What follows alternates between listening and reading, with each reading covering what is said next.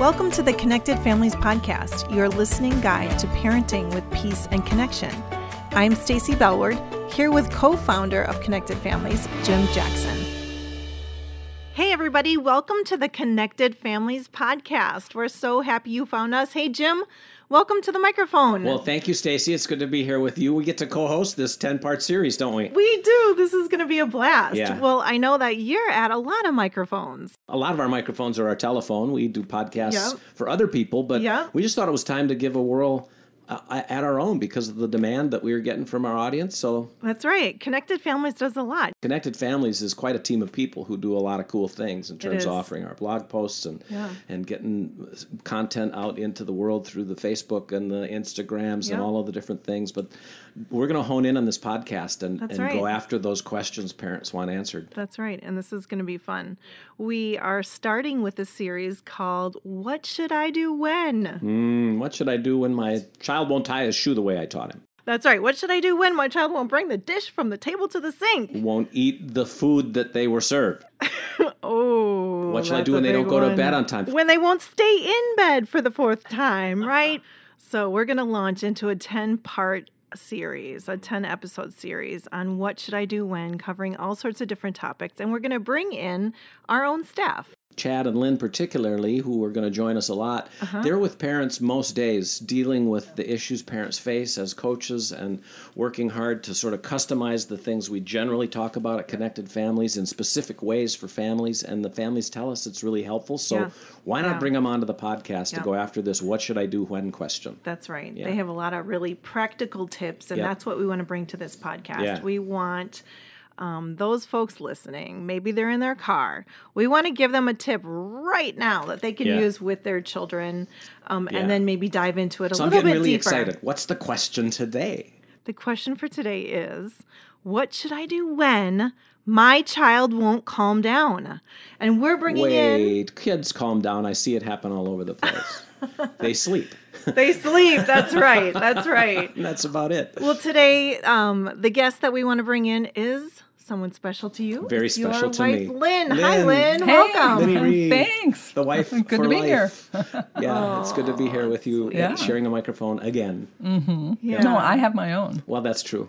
You have your own microphone. Well, today we're talking about what should I do when my child won't calm down. Mm-hmm. This is something that parents deal with a lot, isn't it, Lynne? Oh my gosh, yes. Um, many, many coaching clients are, they come to me because this is their issue. Their child is having meltdowns, outbursts, really not um, under control at all. Yeah. And So, And if- they don't know what to do. Yeah, if You, right? so, Lynne, if you run into that parent in an elevator and they recognize you because of the blog or a, a workshop that you've been at that they've been at, and they say, I, you know, I've, I, I got to run here soon, but my child just won't calm down. Do you have a quick answer that you can give?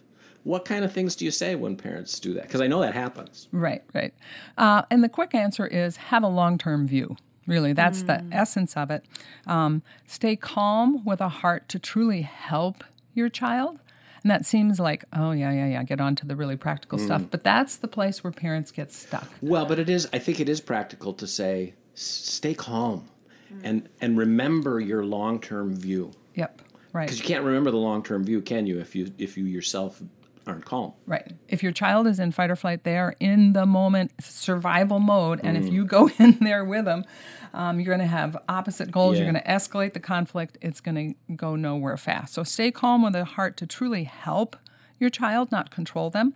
And then empower them with feelings, words, and sensory strategies, sort of in the short run, but also in the long haul as well um, and really empowering kids to just be able to have the skills they need not to keep melting down Okay, all the so time. so uh, um, hold on a second, because Yeah. uh, if I'm a parent and I'm hearing that, that doesn't sound like a quick answer to me. I need the quick. I need the quick. The, the thing that you can tell me in 10 seconds that I'm going to remember, take with me, and try today. So calm down, take whatever you do, whatever you need to do to get to a calm place. Take your breaths. Uh, one mom did that by um, she was prepared for a meltdown with her kids because it happened every day during homeschool. So she put on her jogging outfit that day instead of her normal clothes. And when the when the craziness happened, she started And this was this like beefy, muscly mom who said, breathing doesn't do it for me. Oh, okay. so she knew what did it for her. Okay. And she started leaping to touch the ceiling. Oh my. 10 times. And her kids, you know, who had just been in the middle of this brouhaha, were looking at her and going, What is mom doing? She uh-huh. says, I'm working to calm down. She gets to the end of 10. She says, I need to do some more. She does 10 more. Then she looks at him and goes, Okay, let's solve this problem now. Mm. Oh, so she So- was modeling it Yeah. for herself Yeah. in front of the kids on Yeah. purpose. Right. Yeah. So mm-hmm. they were starting to freak out, and she did what she needed to do to calm down Yep. so that she could keep her frontal lobe online. Yeah. I had another coaching mom who um, just said, "I when I just shifted my goal not to control my child, but to control myself and to stay calm, things really began to change." Yeah, you know, I, the the thing that I loved about that workout story was is that she prepared in advance for her self calming. Yeah. So she, it's almost like you remember the Heath brothers scripting Yep. the critical move. Yeah. She scripted a critical move, which was to put on the right clothes for her to calm down before the blowout ever happened. Right. So she prepared for it to happen in a proactive way. It engaged her brain in reacting differently to calm down than it usually would, and it set her on a new course. Right. Same with a mom who kept a trial hand lotion bottle in her pocket to rub it into her hands before she engaged.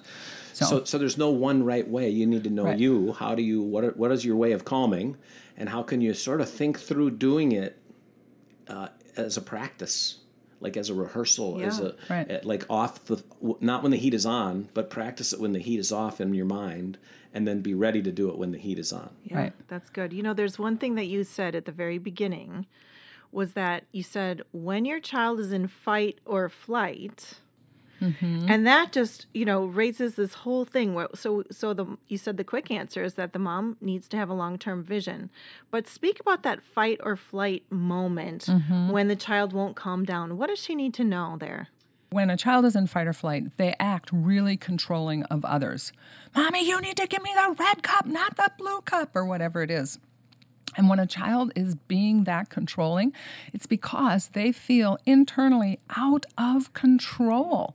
So if we come in with this big, intimidating, you need to calm down, then we're a threat to them and um, will drive them further into fight or flight. That's why, you know, the, the quick answer is there's no quick answer. Uh-huh. and that parents, when they have the goal to, to come in as a calming, helping presence, that is actually the quick answer. Because when a child is in fight or flight, it means their frontal lobe gets shut down and ceases to essentially be available to them mm-hmm. because their whole goal is about survival in the moment. So the mm-hmm. blood goes to the big muscles. That's where the kicking and screaming and even aggression comes mm-hmm. from.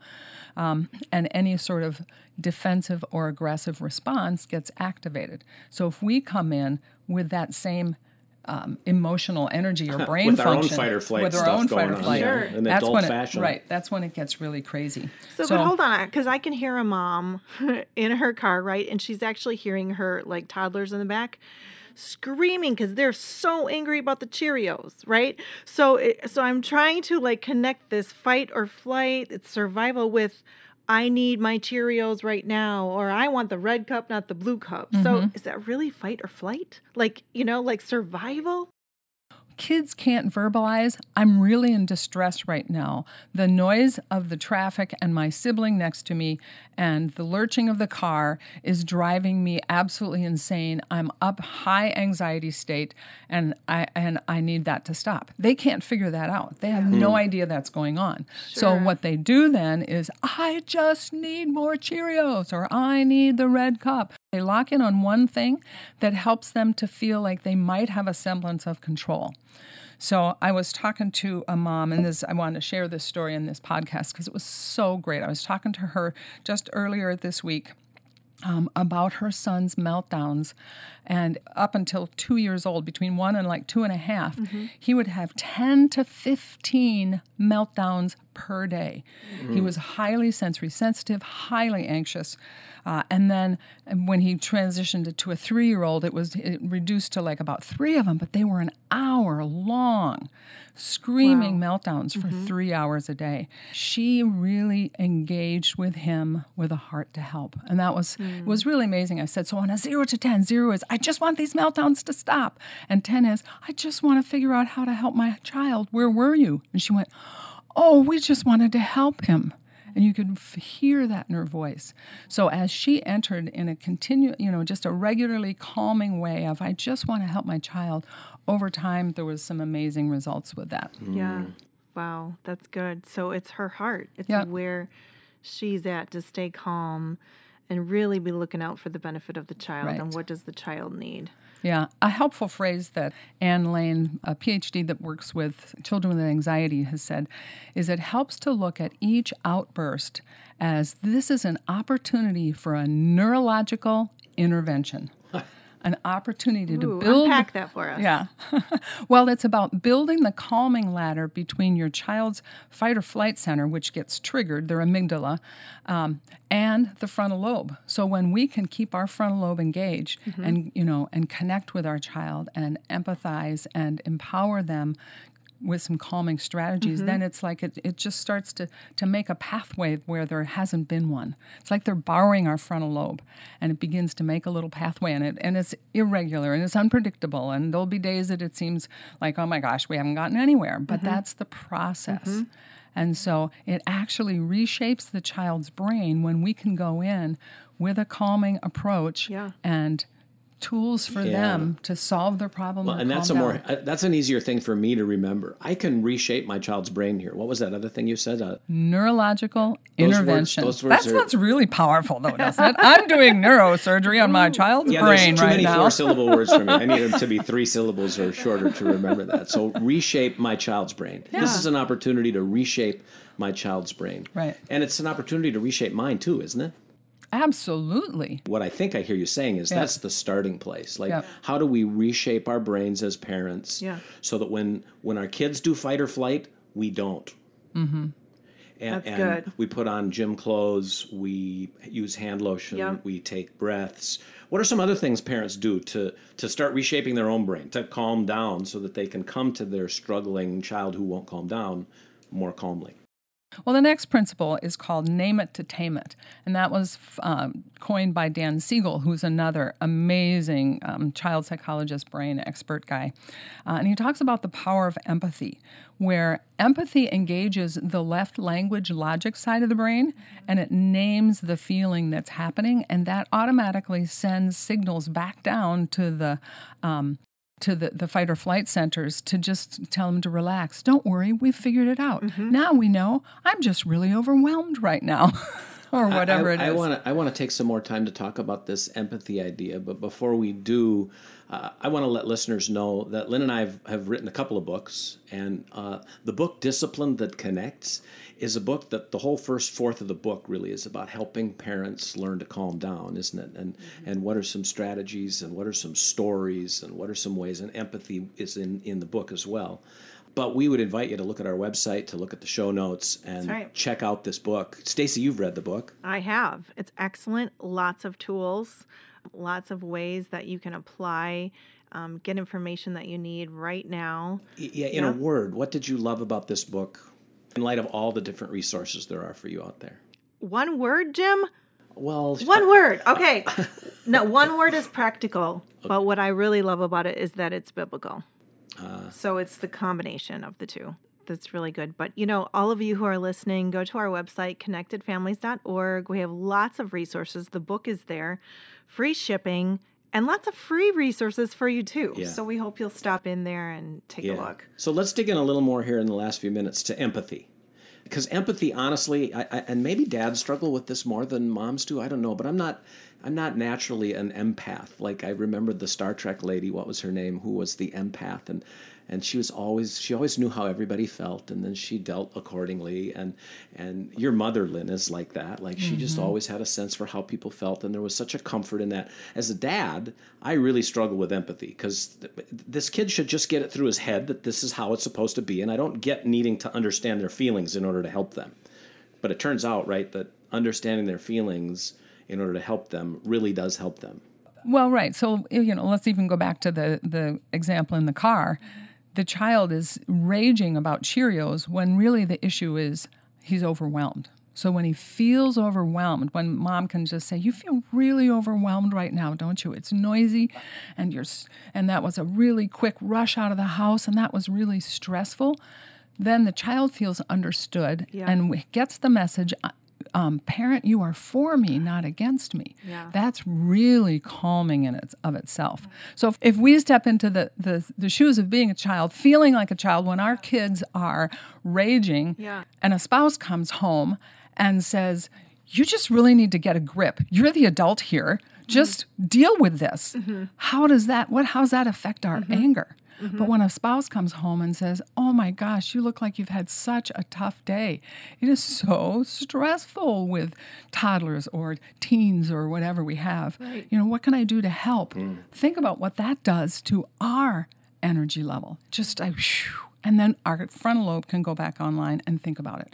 So if mm-hmm. we think about what we need when we're ready to lose it, our kids need the same thing. Mm. Yeah, no, that's really good. And I'm again, I'm thinking about myself, and and even you know, yesterday my thirty-something son wanted to confront me about something, and I, I felt He's myself. good at that. I, I felt myself rising up, and even though he said, "I want to do this in a way that is is not." Too overpowering, I, I, but I have some things that might be hard for you to hear. I mean, but even as he's saying that, I'm like,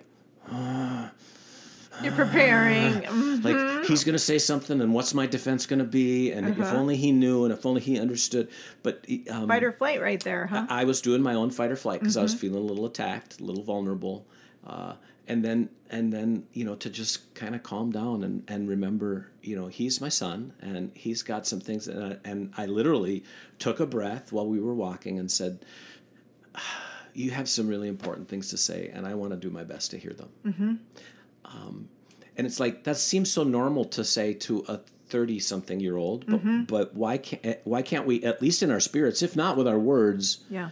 do the same thing with our struggling little ones Yep. Yep. and that's what i hear you saying. Like i want to understand you and your point of view and your frustration and your pain and your mm-hmm. things right now because mm-hmm. My assumptions about what you're struggling with might be totally wrong Right. And this mom that I talked to, um, Jennifer, about this, she said that so often the things her the, her son's meltdowns would get triggered by things that just don't even, didn't even make sense. When something didn't go his way, it- a meltdown would get triggered, and then parents just kind of it, it's so natural to think, oh, he just uses that to get what he wants. Well. That's kind of it. But what's really happening is they feel so internally out of control and stressed that they're locking onto this one thing to give them a mm. sense of control. Mm-hmm. say that again that's a really important idea When kids throw meltdowns, they're feeling so internally out of control that they lock onto one thing to, to give them a sense of order in their out of control, chaotic mm-hmm. brain. And if we can understand that and ca- stay calm ourselves instead of judging it as out of control, you're a problem, this is going to happen again. I can't believe what's going I can't let this happen anymore. I'm not going to allow this in my home anymore. Mm, This is embarrassing. I'm in public. hmm All the things. Yeah. If, if I could let go of all of that and go, what's it like to be my child? Take a breath. Honey, how can I help you right now? This is really a struggle. Now, I know, and you know, that there's parents who will do that and their kids will still struggle. Like, this isn't a magic formula to get your kids to all of a sudden not struggle anymore. Mm-hmm. If anything, it's a magic formula to help you as a parent learn to be okay, even when your kids are not, right? Mm-hmm. Right. And and I'm not at all implying that then you just give them what they demand because that's when there can be just this association. That's the payoff. That's the payoff of, oh, as soon as I have a meltdown, then I get the Cheerios. But if I get empathy and then I get problem solving about what the real issues were underneath the surface, then that's how you can empower kids for change. Yeah. If we f- quickly, oh, oh, you wanted the Cheerios? Okay, um, sure, I'll give you the Cheerios. If we quickly do that, then we've fertilized that behavior. But if we help them with empathy and empowerment, equipping them to pay attention to their bodies and what's going on in them, and that's kind of almost a whole other topic. Okay, Lynne. So, as a parent, I'm hearing that my first sort of reaction needs to be to calm myself down, to make sure that I'm not going into fight or flight, that I'm re- keeping my frontal lobe and the wisdom that's there so that I can be calm for my child. And then I just heard you say, this doesn't mean that I immediately give my child what they want or the reason that they're having the meltdown. So, connect those for me, then what is the end goal? How do I deal with that final step of dealing with that meltdown? Right. And it's interesting because you use the word the reason they have the meltdown. So if the reason they're if we think of that in terms of um, the thing they're demanding, that's not really the reason they're having the meltdown. The reason they're having the meltdown is they're really stressed. The thing they're demanding is is the the superficial trigger. Right. So we don't necessarily, and usually don't, give them that. Um, Okay. Because then that fertilizes it. But we can problem solve. We can say, wow, you really want those Cheerios. You're so overwhelmed right now. You're really having a hard time. I get that. And and we can do that with some energy. We don't have to be like like in this zone of I'm really calm, so I don't ever raise my voice. It's a calm inside and it can be a really strong outside. You're so mad right now. Riding in the car is so hard. It's Yeah. frustrating for all of us. Yeah. And then to just stay in that place and as they calm down, it's like, wow, you're doing such a good job calming down. Let's solve this Cheerio thing for the next time. That's the strategy that over time can then empower them to take responsibility for what they need.